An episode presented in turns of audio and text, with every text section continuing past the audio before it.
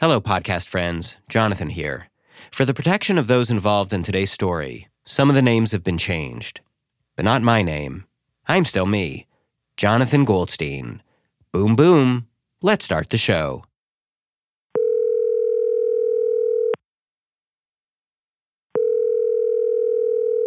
Hello. Do you remember when you came back from England Yep. and you were referring to the bathroom as the loo? Yeah, what's wrong with that? Do you remember we were in a cafe and you were like, "Oh, one moment, I just have to find out where the loo is." And I was like, "Loo?" Like when you spend a year in a country and you pick up stuff, it's normal. I think you were only there like a couple weeks. I was there. I was there for a. a I think you were there for a couple weeks.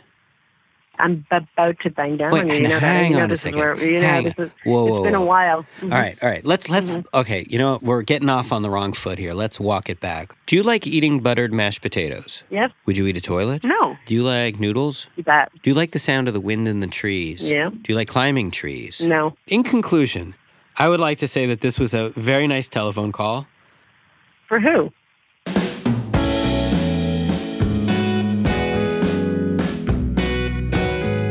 Gimlet Media, I'm Jonathan Goldstein, and this is Heavyweight.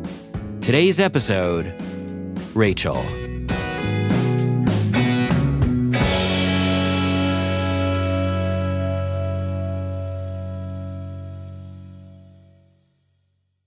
Sometimes an impetuous decision you make as a kid carries over into adulthood. And day after day, you write out the consequences on autopilot. Sure, you could always take back the wheel and change course, but it's easier just not to think about it. So it sort of starts out in that. So I never had I never had a boyfriend or anything in high school. Um, just for uh, yeah. Rachael's a 30 year old PhD candidate in genetics, and she has a decision like that. A choice she made as a college student that's determined the last 10 years of her life. Lately, though, she's been wondering if there's something she can do about it. I was in college and The story begins when Rachael was 18, and she took a job at a restaurant to make some extra money. And as I was working in this restaurant, I started dating this guy. What what was his name? Uh, his name was Oscar.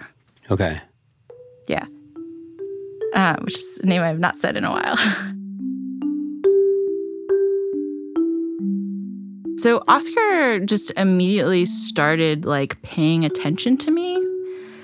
He like asked if I wanted to come early one day and like help him cook because I really liked I really like cooking and Mhm. I have this like very clear memory of being next to him and him like toasting fennel, which was like super hot. Um, it was re- it was really I, he made me feel special, and then every now and then I'd look over and there'd be like a perfectly seared scallop on my station.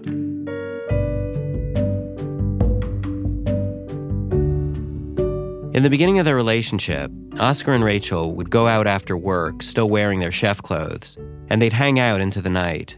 It was fun. But pretty soon, Oscar started demanding more of her time. Rachael was in college, and Oscar wasn't. There would be points where I was studying and he'd be like, "We need to hang out," and I would be like, "No, I'm studying," and he he would be like, "This is like unacceptable. Like, are you studying with other guys?" Oscar could get needy, moody, and the two of them didn't communicate well. After about a year, Rachael wanted to break up with Oscar.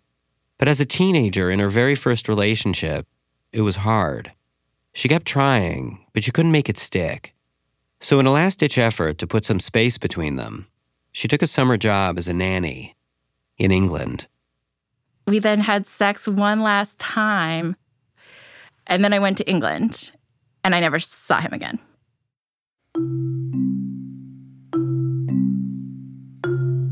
In the autumn, Rachael returned to school, Oscarless. And one Sunday morning, while over at her parents', she noticed them looking at her funny. I guess they hadn't seen me in a while.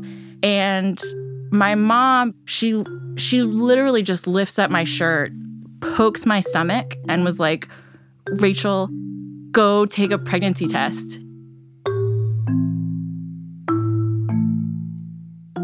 I went back to my apartment and took the pregnancy test, and it was positive. I remember just being, just not feeling anything and being on the bathroom floor. And then I called my parents, and my dad came, and I remember him picking me up off of the bathroom floor. At that point, without even realizing it, Rachael was already six months pregnant. Which I find hilarious because I was a biology major. Um, and by that time, being six months pregnant, I just, we were going with it at that point. Um, so I basically had three months to like find a doctor and like build a crib and figure out daycare. Like the health insurance issue was a big enough headache on its own. Like student health insurance doesn't cover maternity. On the day of the delivery, a friend posted an open invite to the hospital on Rachael's Facebook wall. Hey, Rachael's having a baby. Come over. It's like you're having a kegger or something. Yeah. Were you like the first of the friends to have a baby? Oh, yeah. Okay. By like 10 years. Rachael sent me a photo of everyone hanging out in the maternity ward. They look exactly like what they are a bunch of kids too young to legally attend a kegger. And with all of these baby faced, sweatshirted classmates rooting for her outside the delivery room, I like had my daughter.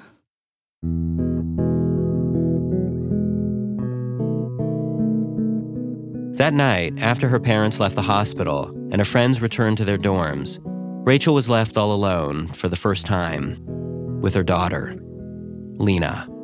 And I, I remember holding her and just looking at her and saying, like, I have a baby. Like, I have a baby.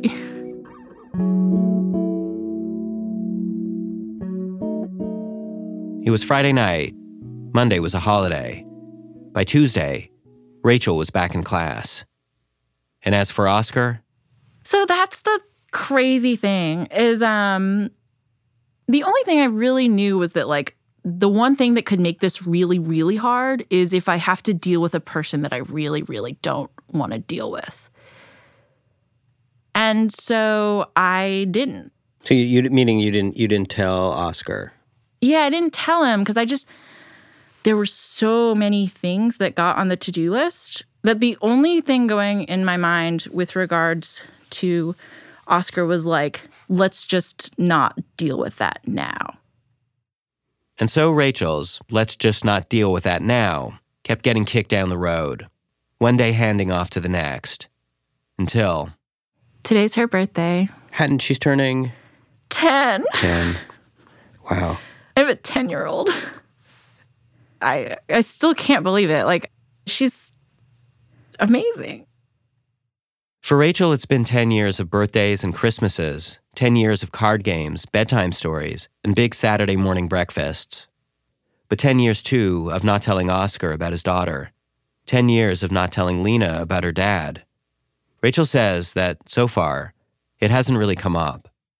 I think she asked once in like preschool when they were doing making a family tree and she was like why don't where why don't I have a dad? And I was like "Mm, you just don't like you have nana and pops. And then the other cool thing is like one of her good friends has two moms so I can just be like Eli has two moms. Like like look over there. Like Eli doesn't have a dad either. Like and and she just sort of accepts that.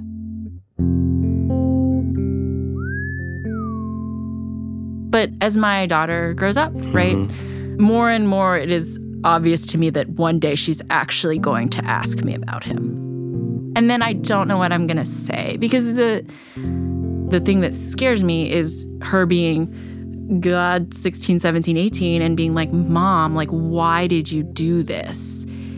And me being like, "Because it seemed kind of complicated at the time, like it is 100% on me is the reason that like this person is not in her life. I've never even been close to trying to like I've never googled him. Yeah. Once or twice a year I'm just like hey, like I should tell Oscar. And then it's sort of a passing the feeling passes.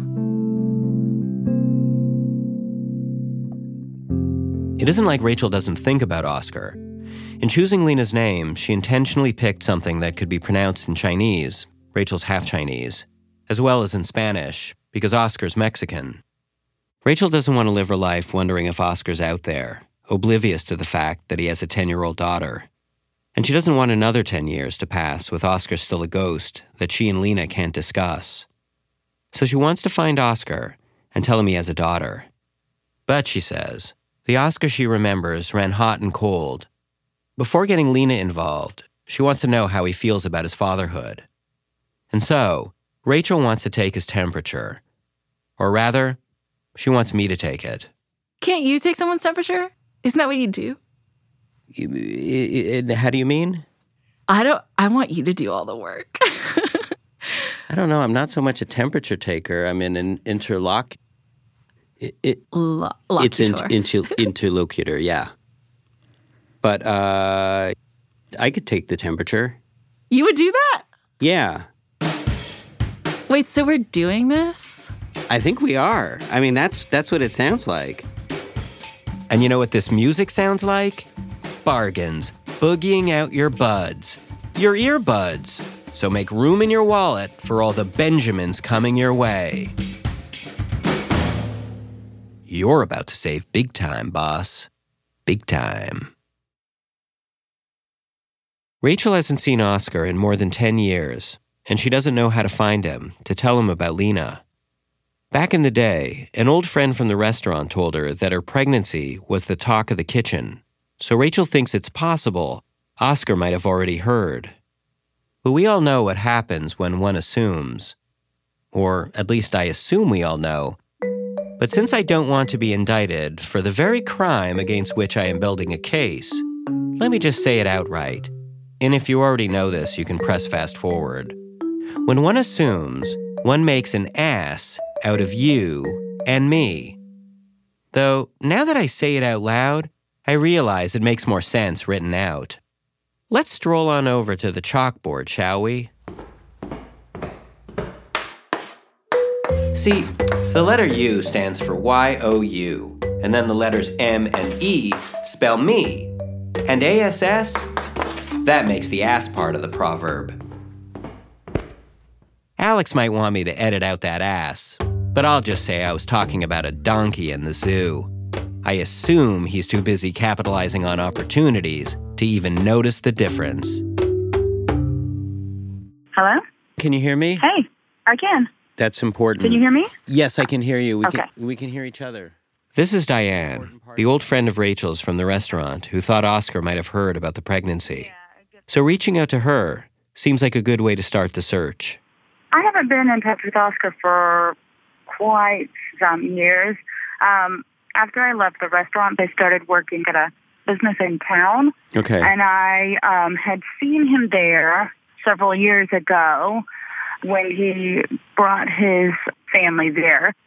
He was with uh, family, as in like he he has kids. Yeah, he.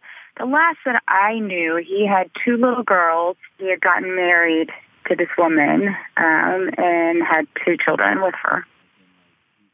So Oscar now has a family of his own, two little girls. Maybe when Rachael finally tells him about Lena, as they get into the little things, Lena's love of chess, how she's getting into anime, he could tell her about his daughters, the things they like. They could talk about being parents. And at the time that you that you saw him, the subject of uh, Rachael didn't come up.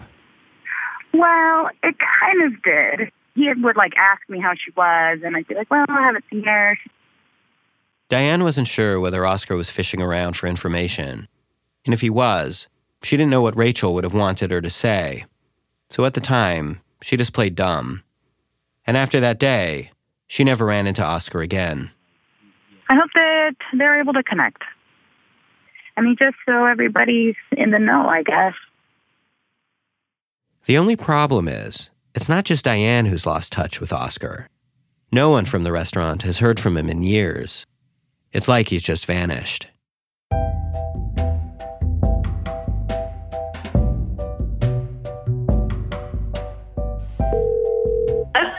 Rachael? Um, let me kick the dog out of the room. I'm really glad that you finished that sentence with out of the room. I call Rachael to fill her in about Oscar's two little girls, his marriage, how no one knows where he is. And to this last point, Rachael isn't surprised. Since we last spoke, she's begun searching for Oscar on her own. Oscar is like impossible to find. Like for someone in 2018, like I cannot find anything. Because you know, when we first talked, I was like, I've never even looked him up on Facebook. And Right, like right. now, I've been like, I'm incognito mode and look for him on Facebook like all the time now, and like I can't find him. Any other defining uh, middle? Does he have a middle name? Um, the answer is yes, because he has two last names. What are they? Well, I don't remember what the other one Oh, is. Do, the do you know what my middle name is? But okay, here's Yeah. the other the other thing. When- My middle name is Stuart.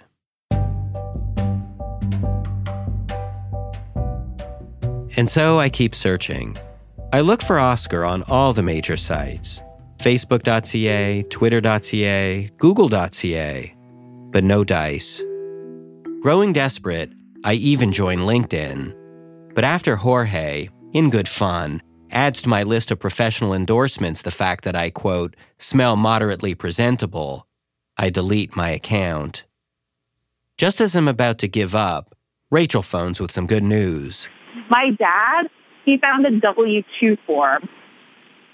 Rachael's father found an old W 2 of Oscar's. It was in a box of Rachael's old poetry. And the form contains Oscar's first, last, and middle name, which is not Stewart because why would it be? Stewart's my middle name if you've been following along thus far. Armed with Oscar's full name, Rachael did some research and found two possible addresses. And so, she drafted a letter. And I feel like we could send it to both addresses and just like hope that it gets to him. And maybe we'll even get one of those fun stamps. Or like you could get a verified letter, right? Oh, that is an idea. That's a really good idea. Then we would know that it's been received and signed for. Yeah. For someone who had asked me to do all the work, it seems like Rachael is really taking care of business. Only her business is the business of putting me out of business. I feel really good about this. Thank you so much. Rachael, don't condescend to me. In the letter, Rachael tells Oscar about her pregnancy and about Lena. My daughter and I have a great life, she writes, and I don't want or need anything. All these years later, I just want to be able to have an honest conversation. Rachael makes two copies of the letter, one for each address, and to make me feel like I'm not dead weight, she generously allows me to mail them. At the post office, I'm served by a kind clerk named Magnus. While those in line wait patiently, I ask Magnus to run down the list of all available stamps, and he's more than delighted to do so. Birds in Winter, Solar Eclipse, The Art of Magic, Illinois Statehood, Uncle Sam's Hat, and Dragons. After several minutes of back and forth, and with lots of support from the people waiting in line behind me egging me on, I choose a stamp celebrating frozen treats. But here's the corker. After all of my choosing, rechoosing, hemming, and hawing, get this you don't actually use a stamp on a verified letter. In fact, it's not even called a verified letter, it's called a certified letter because it certifies that it's verified. Learning about the United States Postal Service was fun. So back at Gimlet headquarters, I decided to further educate myself online. Did you know that the original Pony Express was something of a misnomer? It actually made use of full size horses. And on its inaugural ride, those regular sized horses delivered important bank letters, miscellaneous papers, and five telegrams. Telegrams are transmitted using Morse code. Because I don't have a telegraph with which to provide examples, I've instead here chosen to use this air horn.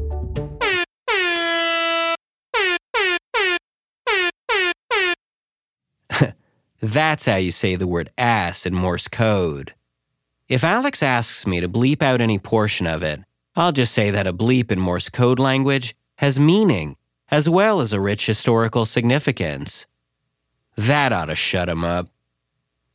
After a week of learning Morse code swear words to tap out on my stapler, I receive confirmation. One of the letters has been received. and the signature on the receipt is Oscar's.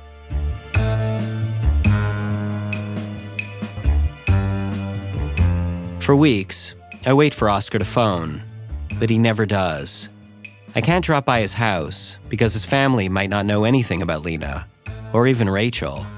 So we need another way to reach him a phone number, an email address. I keep searching, and finally, after applying some good old fashioned Canadian elbow grease and hiring a private investigator, I discovered two potential Facebook accounts for Oscar. Immediately, I send a message to each one the same message we'd sent by certified mail.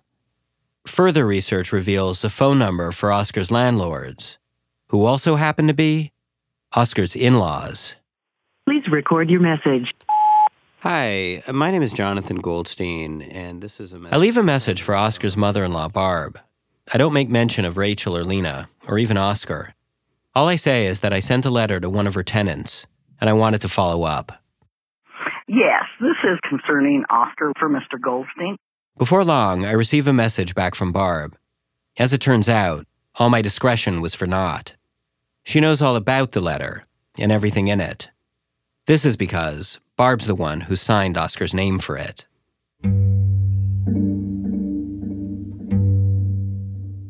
Um, it's a long story, but Oscar's been deported. He is the daddy of my two granddaughters and was a very active father with them. Um, I would like him to know that he has a, another child. He was a very loving father, but, well, things happen.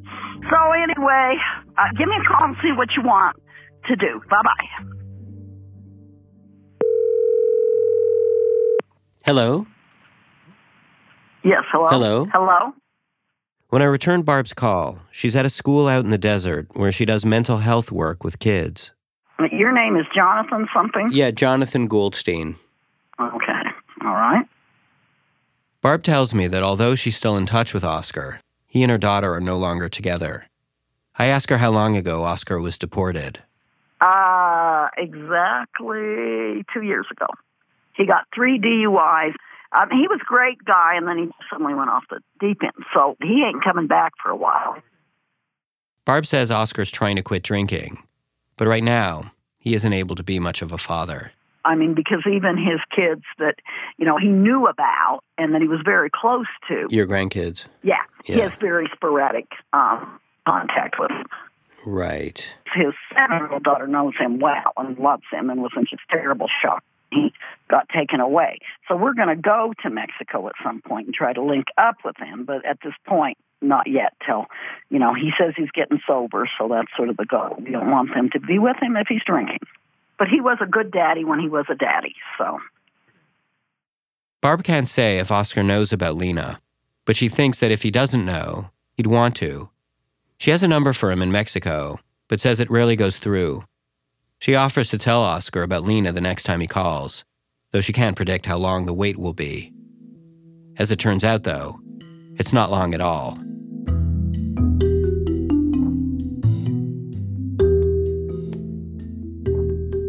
Just a few days later, Oscar Facebook messages Rachael. He's received the message about Lena. I'm in Mexico having problems, he responds. The economy here is bad. They don't share stories about their daughters. There isn't a lot of small talk. Instead, Oscar tells Rachael that, with regard to their talking, he can't afford a phone call. So Rachael suggests they try Skyping, and Oscar asks to be sent money to buy some internet time. The two get caught up in a volley of messages about the logistics of setting up a phone call, who will pay for it, when it'll happen. But ultimately, it doesn't happen at all. Their exchange ends with Oscar messaging to say, I ask for money to get phone time and internet to talk and solve all this, but seems like you don't care. Well, have a nice day.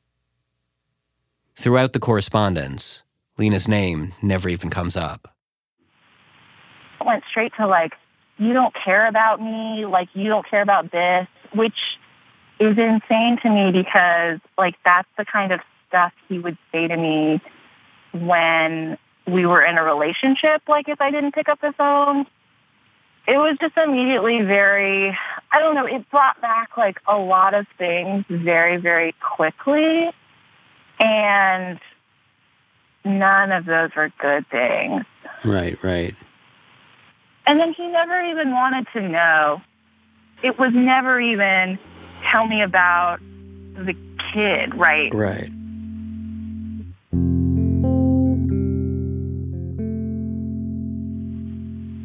I I accomplished what I originally set out to accomplish, which is I wanted to find him and I wanted to tell him that like he had a kid. I guess the one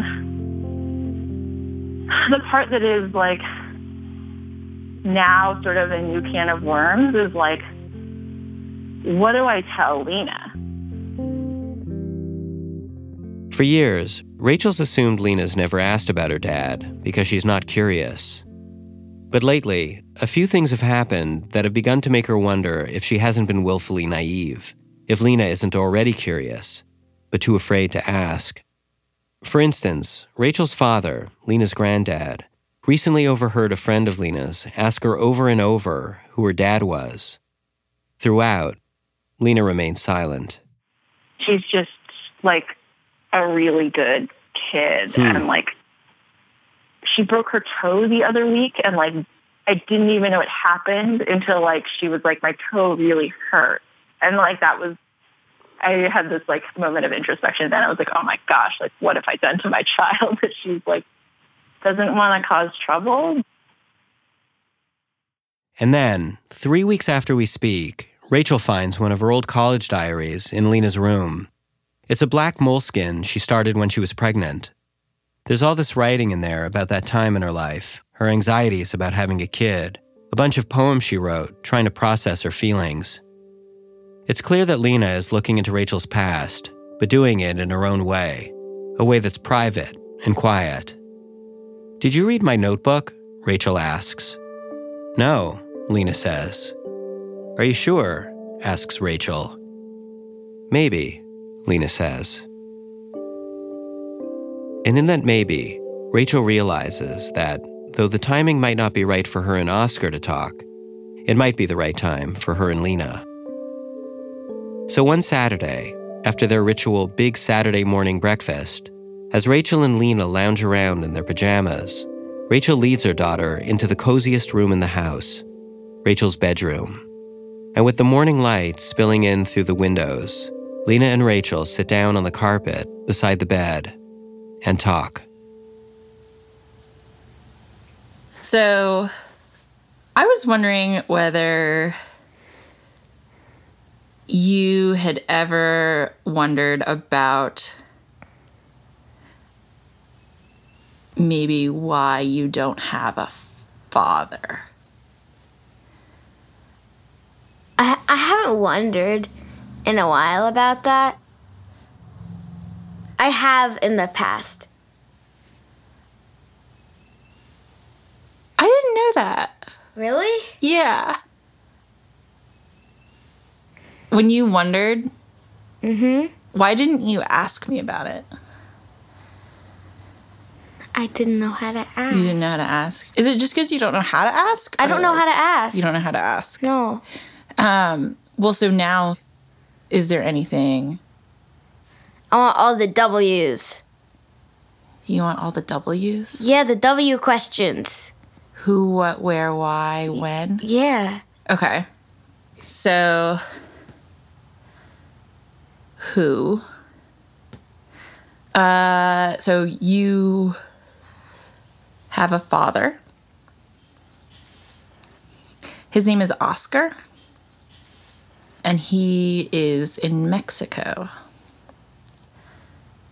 We met when I was in college. We worked at a restaurant together. Really? Yeah.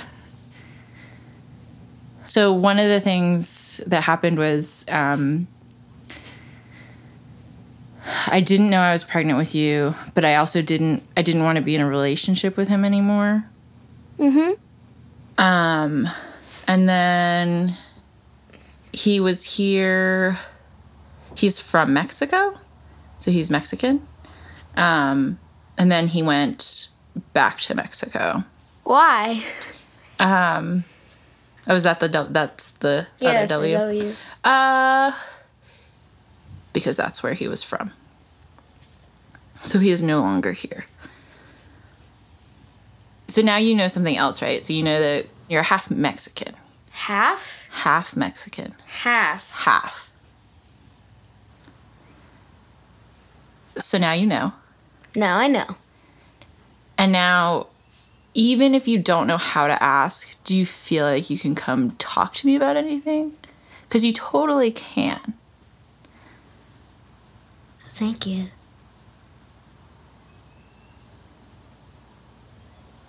What else do you want to know? I don't know what else I want to know. Okay. But if you think about it, will you tell me? Yeah. Okay. Okay, so that's all we want to know That's all I want to know for now. for now. Dun dun dun.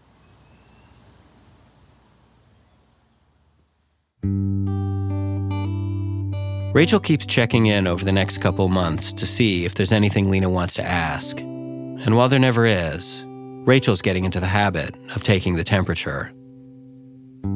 It's not until a few months later, when Rachael and Lena are snuggling in bed, that Lena looks up at her mother and asks, Mom, how tall was Oscar?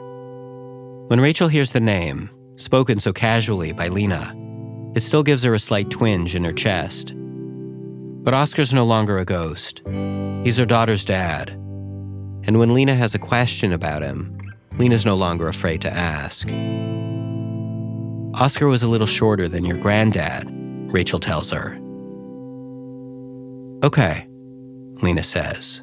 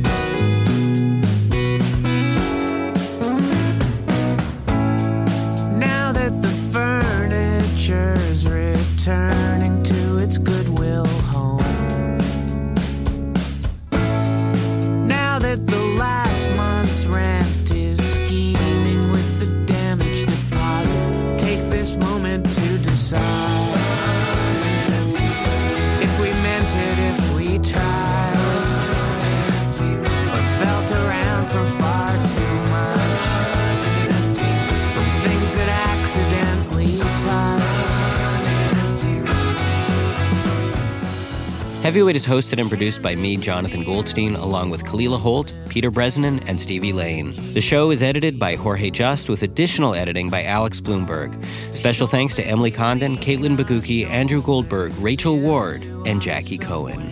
Bobby Lord mixed the episode with music by Christine Fellows, John K. Samson, Blue Dot Sessions, and Bobby Lord. Additional music credits can be found on our website, gimletmedia.com slash heavyweight. Our theme song is by The Weakerthans, courtesy of Epitaph Records, and our ad music is by Haley Shaw. Follow us on Twitter at heavyweight or email us at heavyweight at gimletmedia.com. We'll be back with new episodes after American Thanksgiving. Happy Toiki Day!